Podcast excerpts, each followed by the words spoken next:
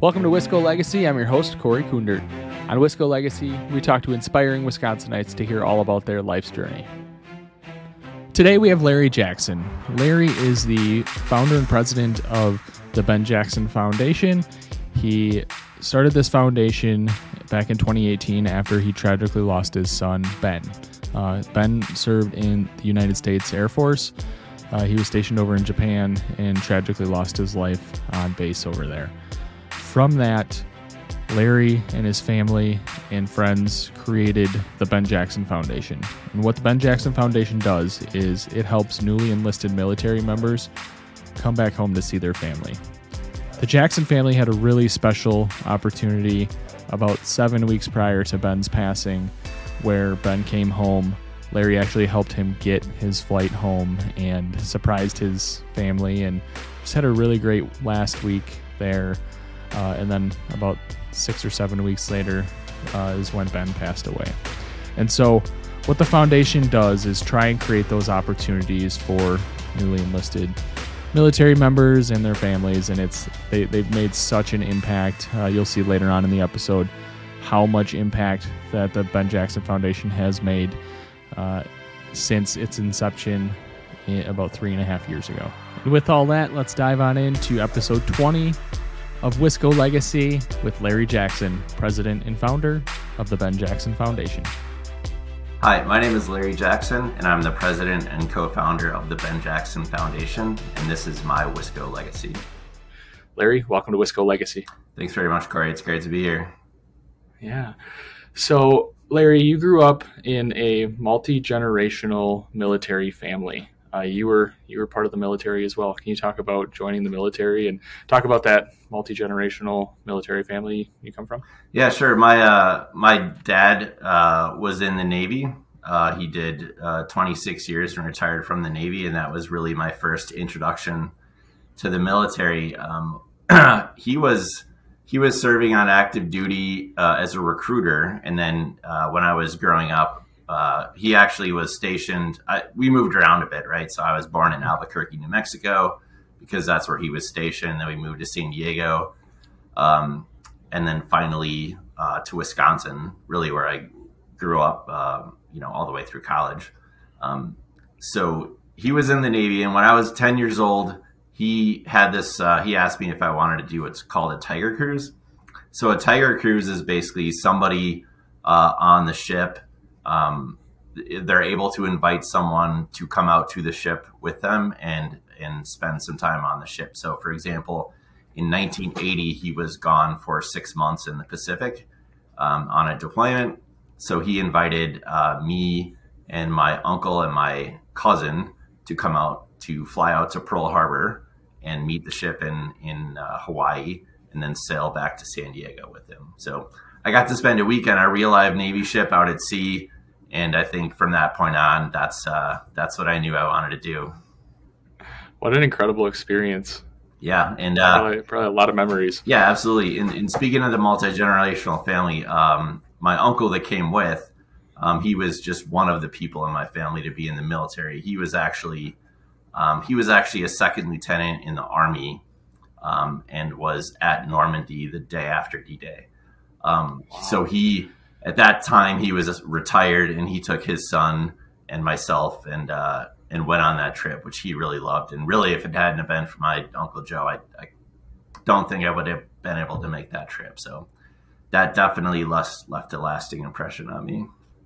Yeah, absolutely. So let's fast forward a bit. You're, uh, when did you enter in the military? So uh, I graduated high school in 1988 and then I was uh, really because of you know my dad being in the Navy, really interested in going in. He suggested that I look at uh, ROTC program, um, so I applied to for an ROTC college scholarship uh, to be commissioned as an officer in the Navy.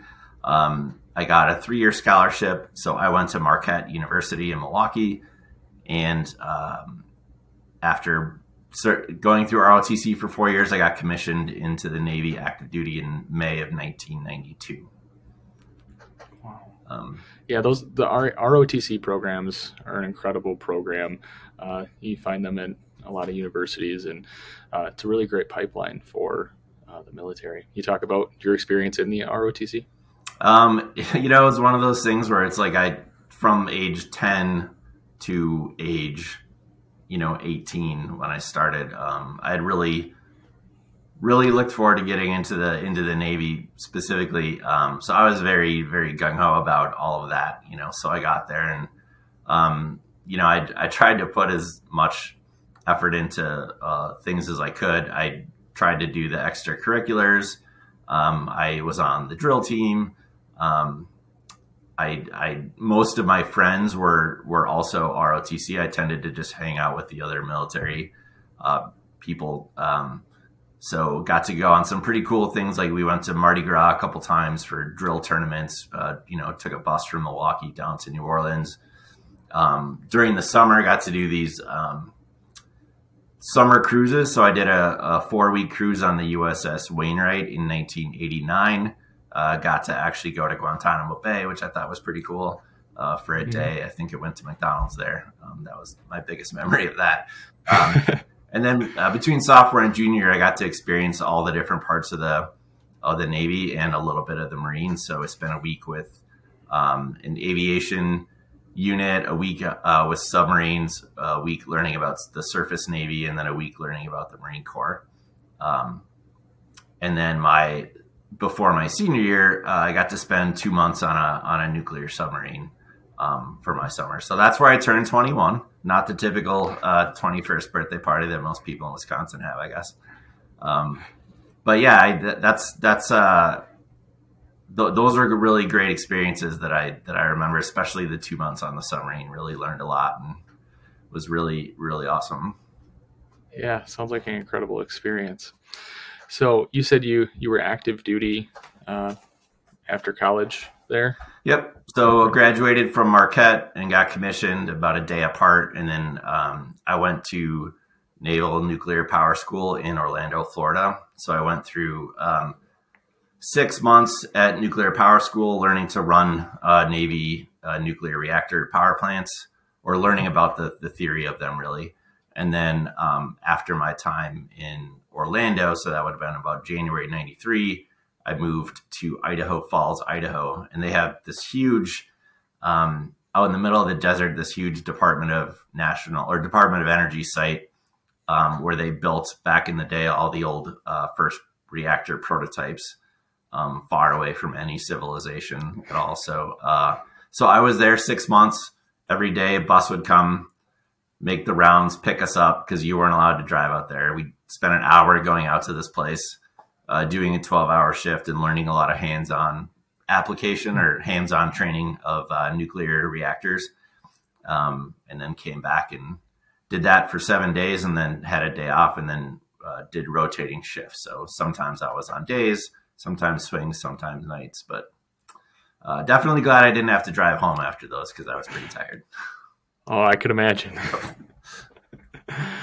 All right. So you, um, how long were you in the military?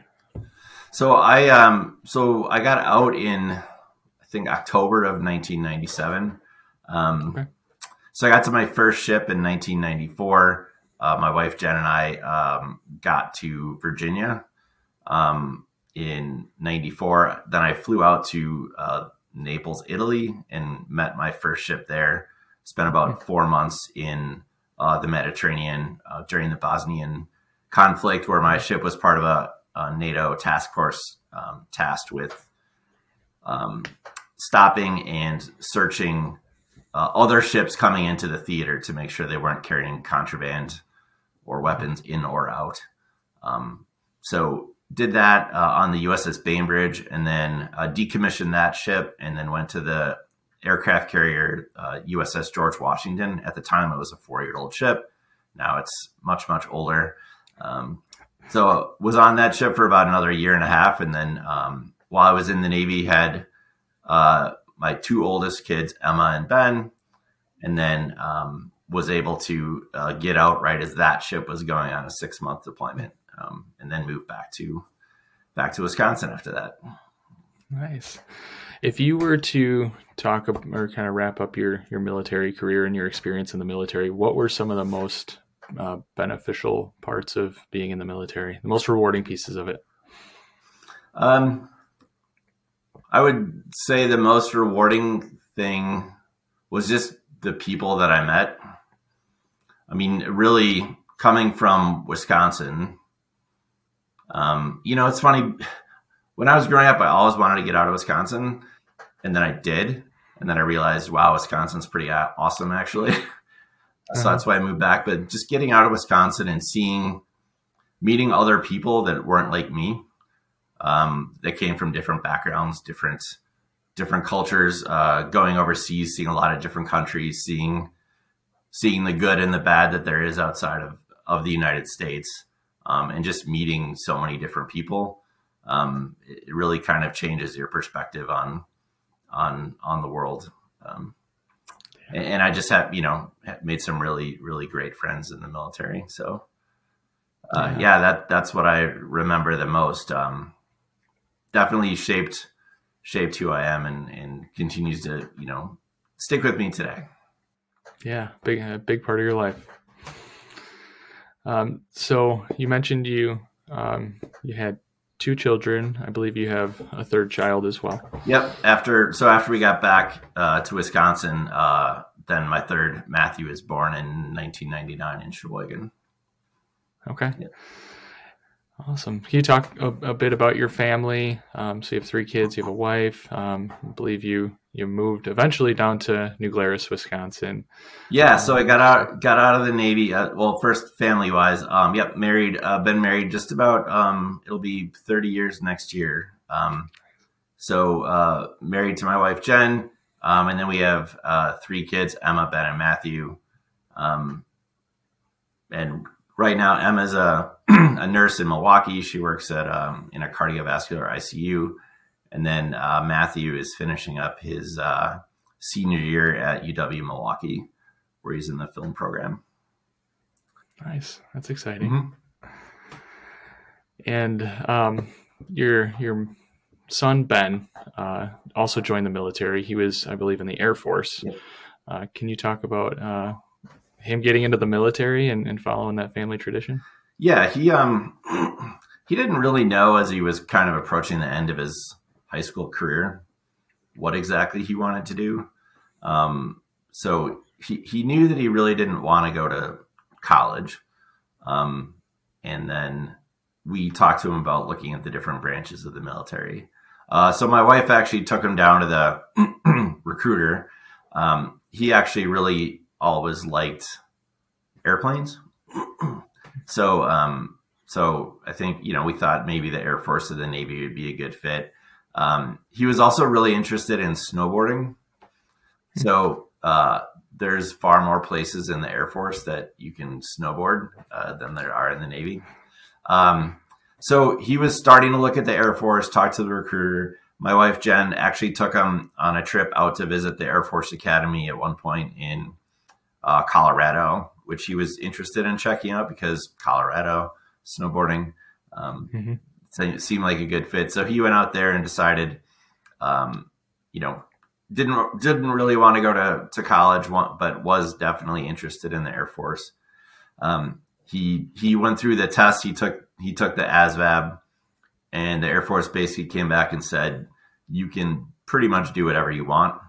Um, so what do you want to do?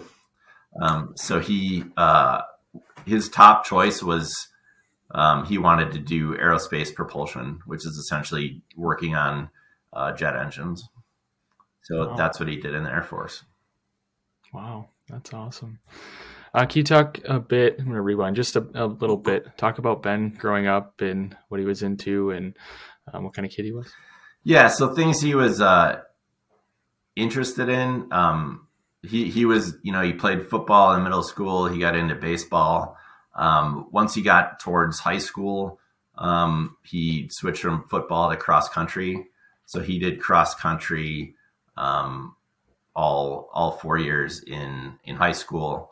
Um, he did baseball three years in high school, and then his senior year switched over to played golf his final final year. Um, so, what kind of a kid was he? He was always really thoughtful um, in a bit of a a bit of a perfectionist. Um, there was there was one memory we have of him when he was quite young.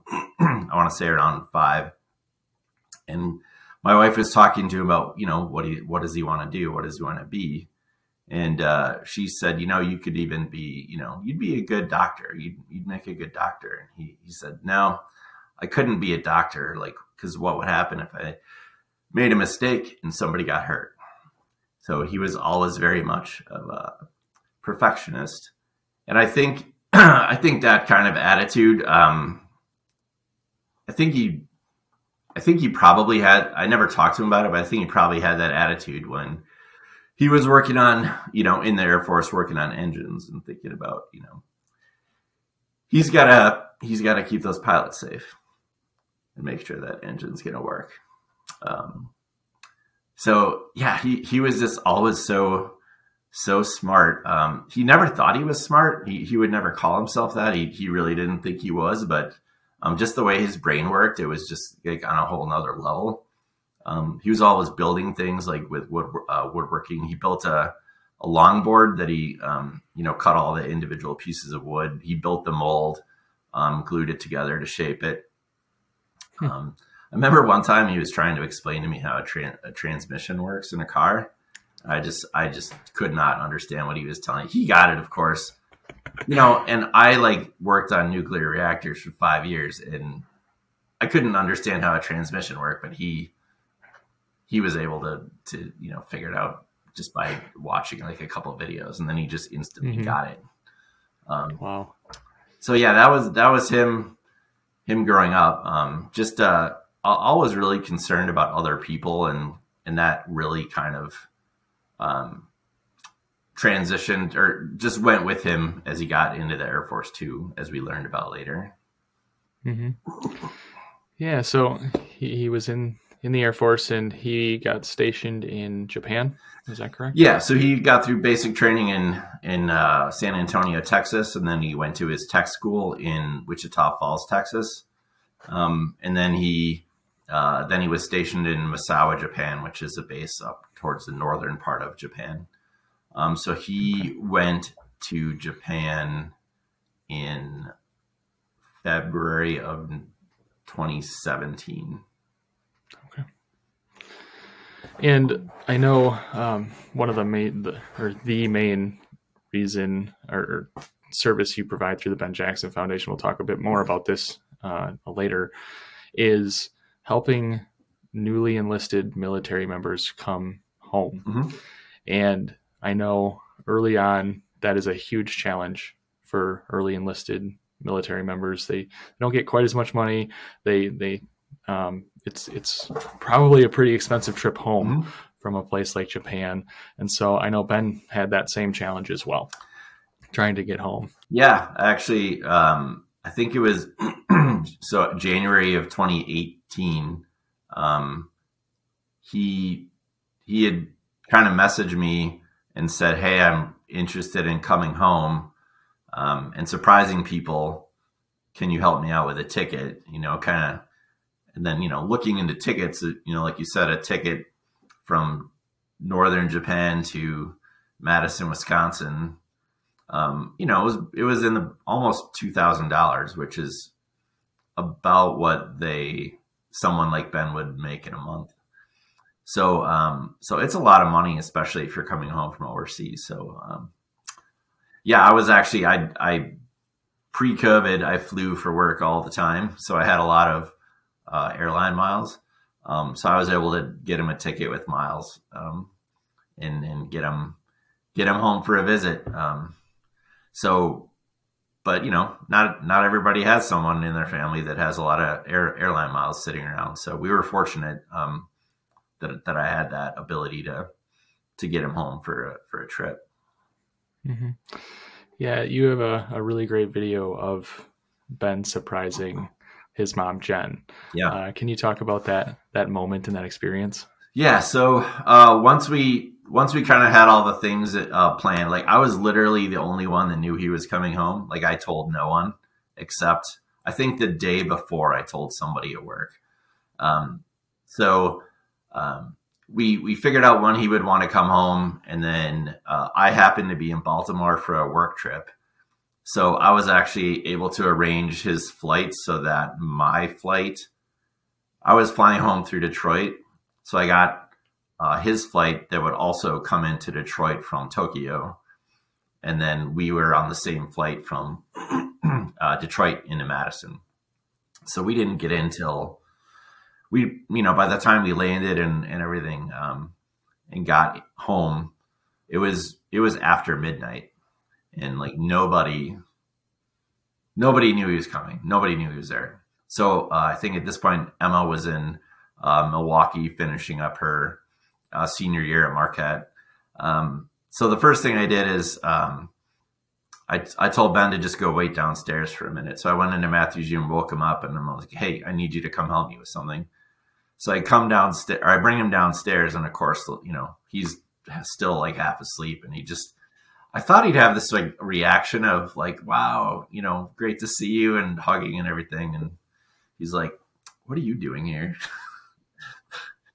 so once he kind of like figured out, he's like, oh, okay, so Ben's here, you know, that was that was fun, and then so I said, Matthew, I need you to like take a video of because we're gonna go wake up mom next and surprise mom. So he got out his phone, sat on the couch, took a video. So I went in to go wake up Jen at this point. I'm like, hey, can you come out? Can you come out in the living room? I need you to take a look at something.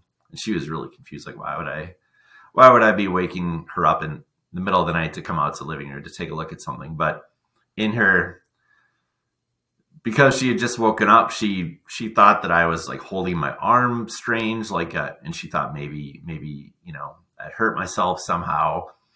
Um, nothing I had planned. Uh, so I brought her out into the living room, and then she looked over and saw Ben sitting there on the on the chair in the living room, and then she just kind of like let out this huge gasp, and then hugged him and was just laughing. And yeah, it was a great. It was a great moment. Incredible moment. Yeah, yeah, that's that's awesome. And so, how long was Ben home? Uh, I think about six six or seven days. Um, okay. So yeah, in that in that time, like we ended up surprising several people, and he he got to see so many people, you know, so many family and friends.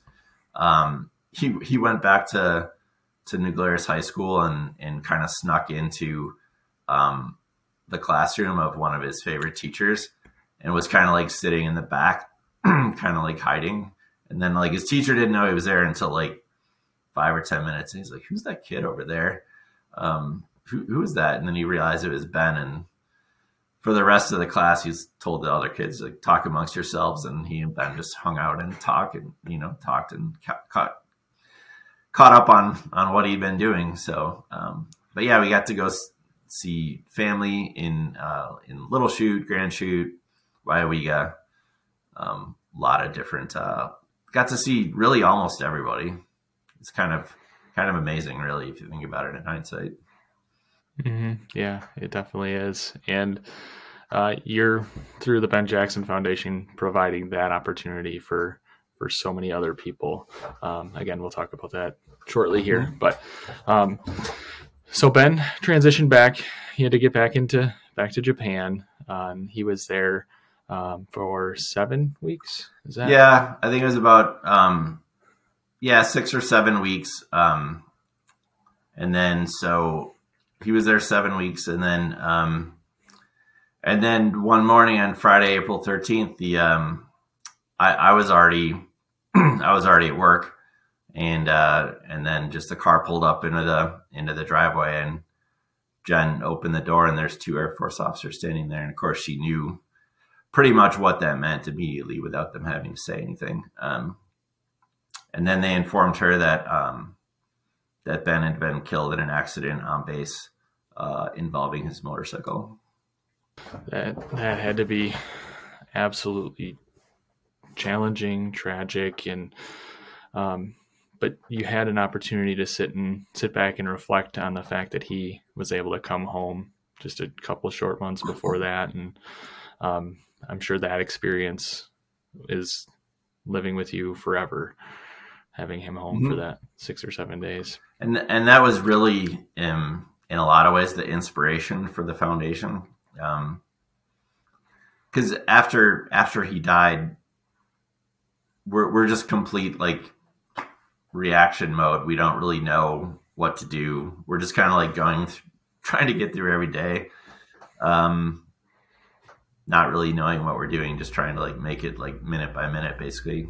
Um, so we, you know, people, we we just did what we had seen other people do, right? Like, um, meaning put it, you know, wrote up an obituary, put that out there, and let people know. In lieu of flowers, you can donate to the Ben Jackson Memorial Fund, which at the time we had no idea what we are going to do with it. We are just like, here, this is a thing. You can give money to this, and we'll figure out what to do with it later.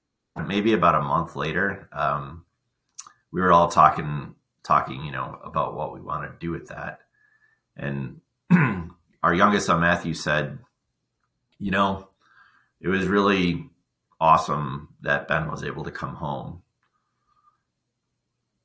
We should do that for other people. And that's that's when we kind of knew like that's the that's brilliant. Um, because I mean every other idea we kind of kicked around just never really felt right. Um, but this was kind of like, yeah, this is something that, you know, we were fortunate enough to have that opportunity.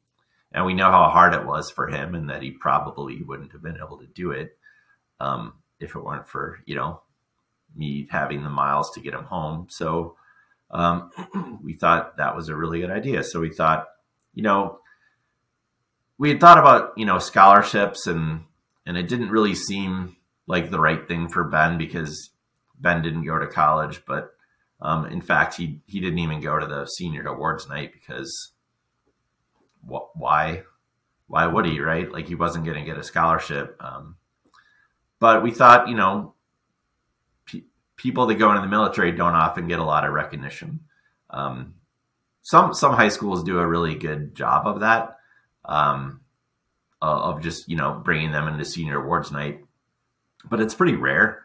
Um, so anyway, we wanted to um, we wanted to, to provide that recognition for people going into the military from Wisconsin high schools, um, similar to a scholarship where once they got to a point where they were able to take leave and come home, they would have this money available to use.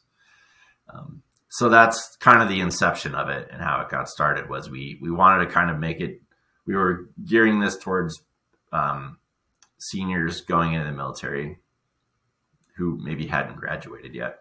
So we actually knew a few personally that had recently gone in or were about to go in. And our first couple of awards um, were really, it's probably just a month and a half, like early June. Um, and we had, uh, there were, there were uh, people Matthew knew. Um, so at Matthew's high school graduation party, we gave out our first two awards to some local New Glarus uh, kids. Yeah, that's great. And you're serving a need in the military community. I don't know if there's many organizations like yours around the country that help provide those uh, those flights back home for those newly enlisted military members. Yeah, we kind of you know we kind of expected to find that there were other people doing this, but we haven't. I don't think there are. At least we haven't found any yet. Um, there are programs that are available for if you're um, in the military and you have a you know immediate family member pass away um, you can get some funding to help get back home. Sometimes you can get the funding but you have to pay it back. Um, but there was really nothing like this that just said you know hey you're stationed far away you're 18 years old 19 years old or whatever the case is. Um, I mean, you're in a brand new environment. You're with a bunch of people you don't know. Your entire support structure that you had growing up is gone, um, or at least not there um, with you. Um, we thought it was important that they have the, you know, we never wanted money to be a reason why somebody couldn't make that make that trip home. Mm-hmm. And it is a tough transition to get into the military too, and uh, get stationed somewhere. I'm sure you probably went through some challenging times in that. Can you talk about that transition, at least in your experience? Um, I mean, I think my transition was probably easier in that um, I kind of had four years of ROTC to kind of like make a really gradual transition into the military, and just coming from a military family, I I, I more or less knew knew what to expect. Um, I think for uh, I think Ben's case is probably a lot more common. Um, you know, Ben basically left small town New Glarus in Wisconsin uh, one day, and next thing you know, he's in Texas. Uh, you know, getting yelled at by uh, military training instructors. Um, just a whole different environment, and then really from that point on, everything everything just changed for him. I, I think when he first got into, um, just based on his letters and talking to him after the fact, when he first got into basic training, he kind of had that moment of like, what have I done? Why did I do this? Um, but you know, I think that I think that's really common as well. And then when he first got to Japan, that was really tough for him. Um, it was, you know, again, a completely new environment. Not only are you halfway around the world physically, but you're 14 hours ahead, which means there's a very limited window of time where you can actually talk to somebody at home when you're both awake and, you know, somebody's not working. Um, so that also made it really difficult. Um, so when he first got to Misawa, he really, really didn't like it there uh, it took him quite a while to kind of acclimate to get to a point where he was really enjoying his time in Japan. But yeah, it's just for somebody, and he was older than most going into the military. I mean, he was, he was, uh, let's see here, he would have turned 19 um, before graduating high school. So a lot of, so he was, he was older than, than many. Um, but just being being that young and being that far away and then having those kind of responsibilities and it's it's a lot and um, then you know fast forward to the last couple years now now throw covid on top of that right? Um, that's even worse because a lot of times they not only could they not leave to go home for a while they could sometimes they couldn't leave their base or even you know I, i've talked to people that are stationed in germany. It's like they can leave their house to go to work go to work and they have to go right back home and they're really not um, allowed you know? So you have all these people like not coming home for holidays um, not coming home for other events um, a because they're in the military and they can't and b because covid just made it that much harder so we like to tell people like imagine what your life was like in covid that's what the military is like without COVID. Mm-hmm. like you're not coming home and you're not seeing your family and you're missing holidays. Now throw COVID on top of that for someone that's like isolated and alone in, a, in an environment. And it's just really hard. And they, you know, we believe that they, they should have the opportunity to come back um, once in a while, or at least once back to that support structure that they, that they don't have anymore. Um, of course, they develop new support structures, but especially when you're new, um, that that the one that you grew up with means a lot. Absolutely. So your initial goals when you founded the Ben Jackson Foundation was to serve the state of Wisconsin, and it sounds like you've expanded that quite a bit. Uh, can you can you talk about the growth you've experienced through uh, the last four nearly four years, and then um, talk about how you've managed that growth? Yeah. Well, um, so really the the our biggest period of growth has just taken place in the last nine months. Um, everything really changed for us at the beginning of May last year. Um, so we had a lot of support financially, a lot of donors, um, and our goal was to say, you know, give one of these out to every person going into the military from Wisconsin what we found was it was actually very difficult to find enough people going into the military in Wisconsin that would also contact us and apply for one of these. So for quite a while, we had more funding than we had people to help with it. Um, so at some point, you know, a year, you know, about a year ago, we started trying to figure out, you know, what do we need to do to to really reach out to more people, and then we realized that at, that we wouldn't be able to find enough people just from Wisconsin, um, and we we wanted to go to where the need was. Um, I think a lot of times people once they are planning to go into the military, they don't really they don't really get it. They don't they don't know what it's going to be like for for real. Um, they they think, okay, well, I'll get in the military. I'll have a place to live. Um, I'll ha- I'll be getting paid full time. It'll be awesome. Uh, and they're like, why would I why would I spend time on on filling out an application for something I probably can't use for a year and a half, and by then I'll be fine. Um, but we knew that that wasn't the case. We knew that that wasn't reality for a lot of people. So we wanted to go, where is the need? And once they get to their base, then that's when it kind of clicks for them. Like, okay, now I want to go home, and now I realize how uh, how expensive those tickets are, and that I have all these other expenses, and it's really difficult. So we contacted a couple of people that knew uh, that we kind of knew through through Ben or through the people we'd met after Ben died, um, and talked to them about, hey, how can we get the word out? So we targeted two specific bases and said, hey, could you, if you know people that could benefit from this, whether they're from Wisconsin or not, you know, have them fill this out. Send us like ten people, um, and then we'll we'll see how that goes.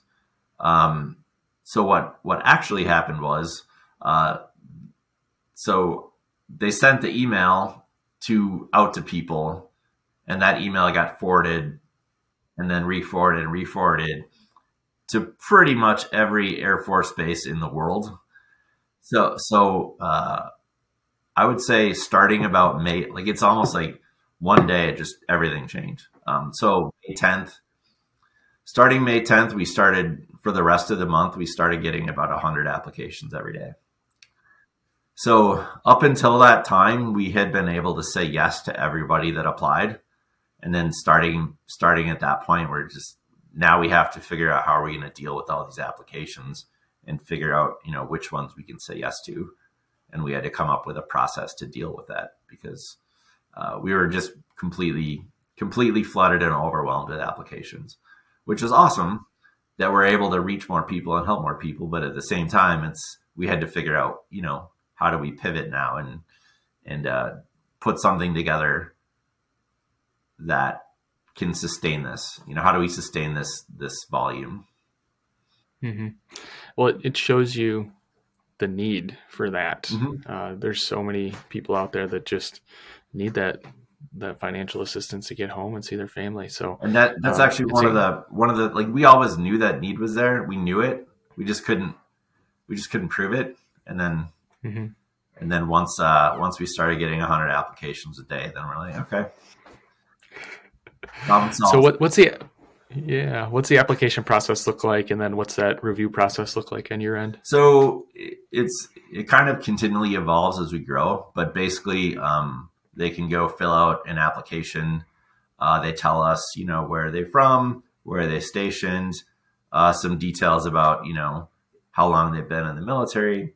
Uh, have they been home already? Do you already have a ticket? Do you have your leave approved?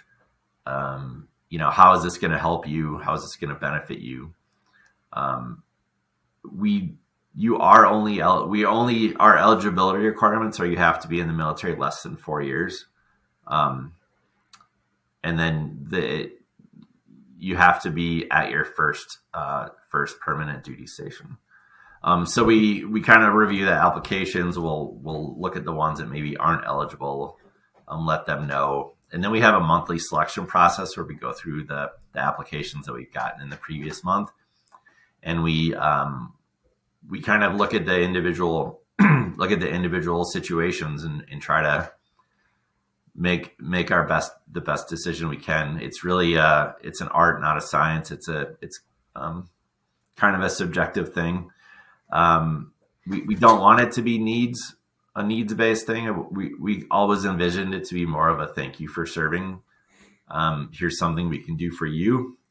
Um, but you know, listening or reading to reading some of the applications and, and seeing the stories, um, you know, there's there's a lot of tough situations out there, and it's it's uh, you know it's it's really actually a, um, I hate to say it, but it's it's a heartbreaking process to go through and read those applications because we get so many, and right now we're able to say yes to maybe tw- you know ten to twelve every every month, um, and, and just uh, this this past month was a bit extreme.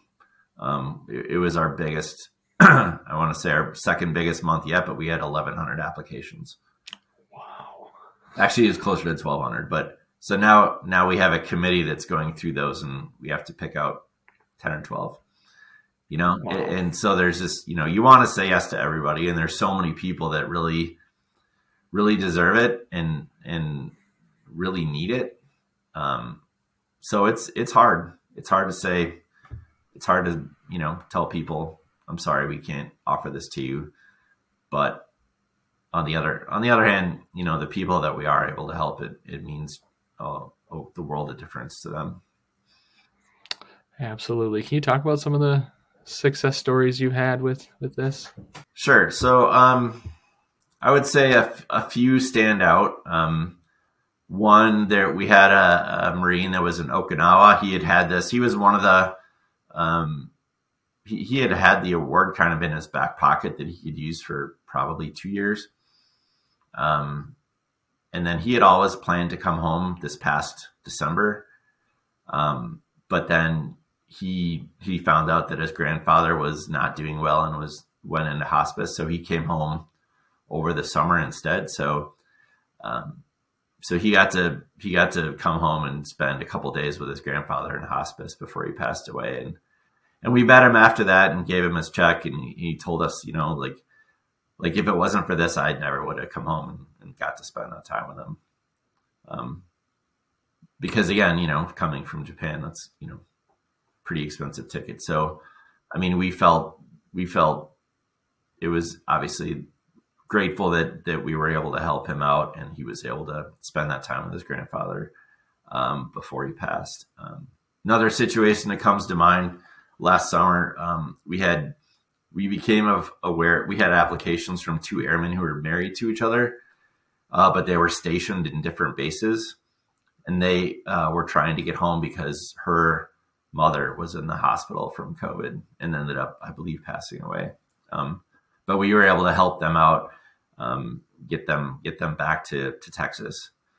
Um, and and then you know we've had other situations where family members, grand, you know, cousins or grandparents have passed away, and and we do have a separate process where if there's an emergent situation, um, and someone from their chain of command reaches out to us, um, we can kind of um, expedite that application. Um, we actually had a donor that was a very generous donor who gave us five thousand dollars to establish an emergency fund that we're able to help uh, people like that in, in situations where you know, it can't wait till next month review board. Um, just some really other inspiring, you know, uh, I'd like to just share a couple other kind of inspiring things, um, or really things that make you think. Um, we've had a, at least one person say, you know, we, we gave her an award for her to come home. And she said, uh, or actually no, uh, I think it was a him, but he said, um, I would, I would thank you so much. I'd really like to give this to someone else who applied and didn't get it. He needs it more.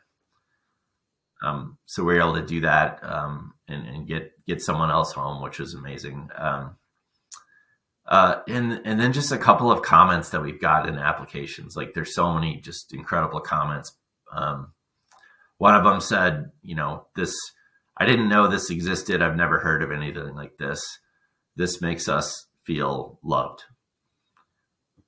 Uh, and then someone else, similar concept, but it's, you know, it, the, just the fact that this exists out there just makes us feel like we're not forgotten. Um, so, so those are really some humbling moments to read, you know, just like, um, and, and, these, these are people that are just like, I, you know, even if I don't get this award, like somebody deserving will. Um, and I appreciate that.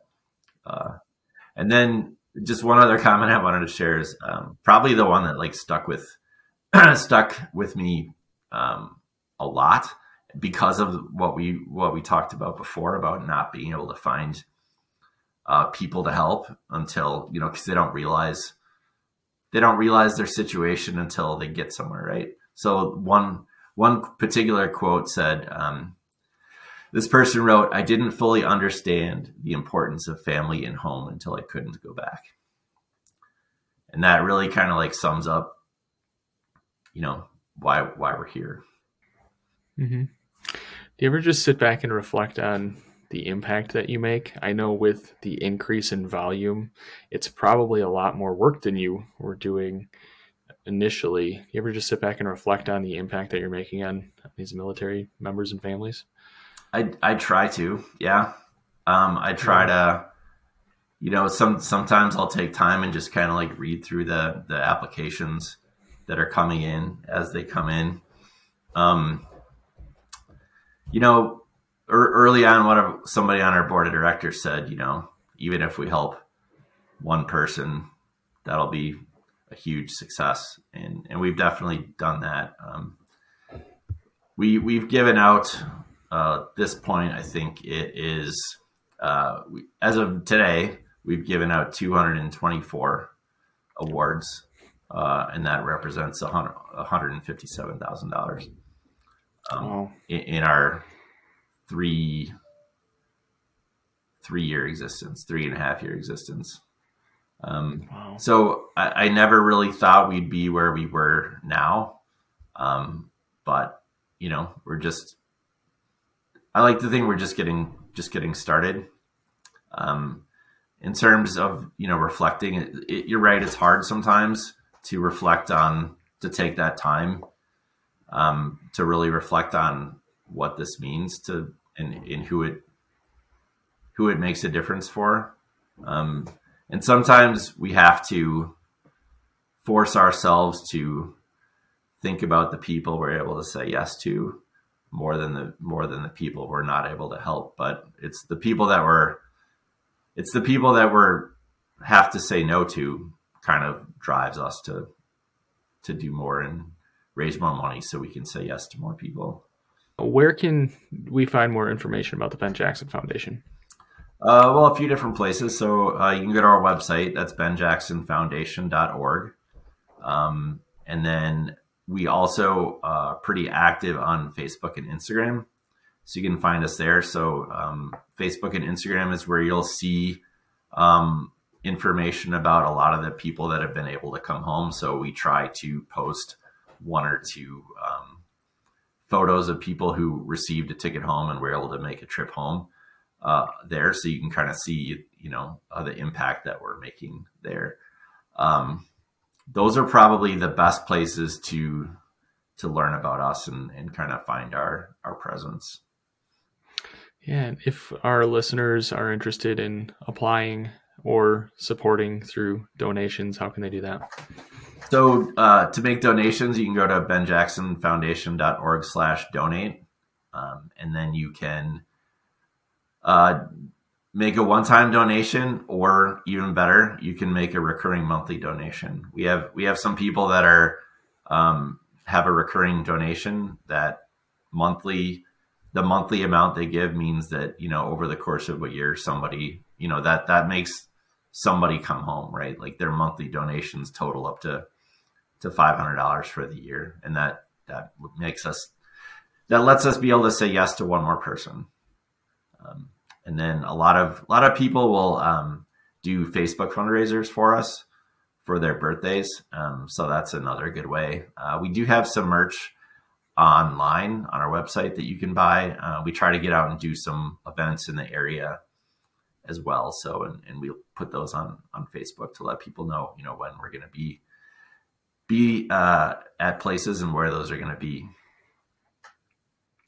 Yeah, you're doing some incredibly inspiring work. Uh, I'm just so impressed with everything you've done. You've taken uh, a tragic situation and turned it into an incredible amount of good. So, really appreciate everything you're doing for uh, military members and families.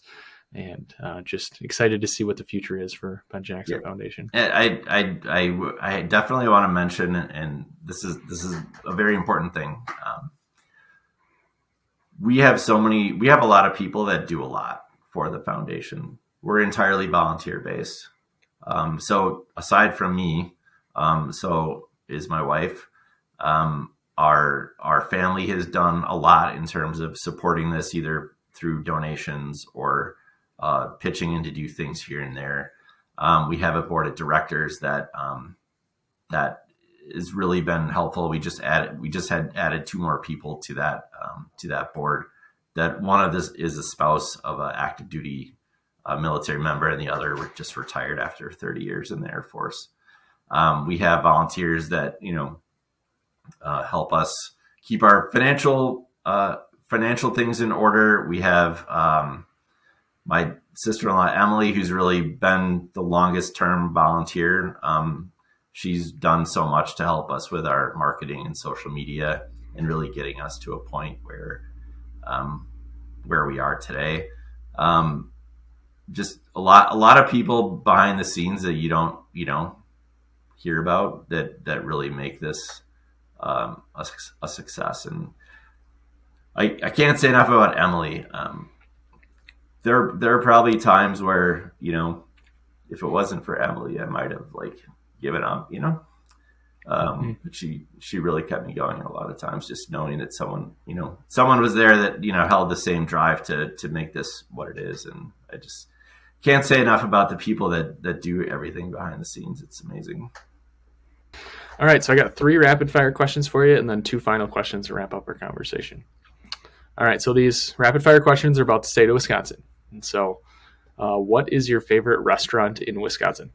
Probably have to be the Glarner Stube in New Glarus. Uh, my wife and I were just there for dinner last night. Nice. Yep. I love it there. Uh, what is your favorite event in Wisconsin? Favorite event in Wisconsin? Um, me personally, I I really like going to. I don't know if I'd call it an event, but going to Packers games, mm-hmm. or, or uh, uh, went went with Matthew to to the Packers game on Christmas Day this year, and don't get there every year, but it's always a, a good time. Yeah, yeah, for sure. All right, last one. Where's your favorite place to hang out in Wisconsin? Um, honestly, at my house or a family member's house. Yeah. You know, just just yeah. uh, being being with other other uh, you know, just uh, we're I'm definitely more of like a home homebody and but you know like having people at our house or visiting family at their houses so yeah absolutely. All right so i have two final questions here for you. Uh, i know you've traveled ac- across the country across the, the globe um, but how has wisconsin helped shape you into who you are? Um i think hmm, that's a that's a really tough question. Um I mean, Wisconsin's so much a part of my identity. You know, like I like before when I, I said I was growing up in high school, I couldn't really wait to leave, and then I did, and then then I was like, okay, yeah, I really want to come back to Wisconsin now. Um, so many of the things about Wisconsin um, that I didn't appreciate then, I appreciate now. I just think it has a really, um, I just really appreciate, you know, the the culture and and the things that other people make fun of us for, like being cheeseheads or our accent or whatever the case is. I just I just to really embrace that. Um, and you know, I I don't really see us ever leaving Wisconsin at this point. Mm-hmm. Yeah. All right. Last question for you, and you can tailor this towards yourself or the Ben Jackson Foundation, however you see fit. When all is said and done, what kind of legacy do you want to leave behind? Well, I think in terms of legacy, um, it's really important to me that Ben is remembered.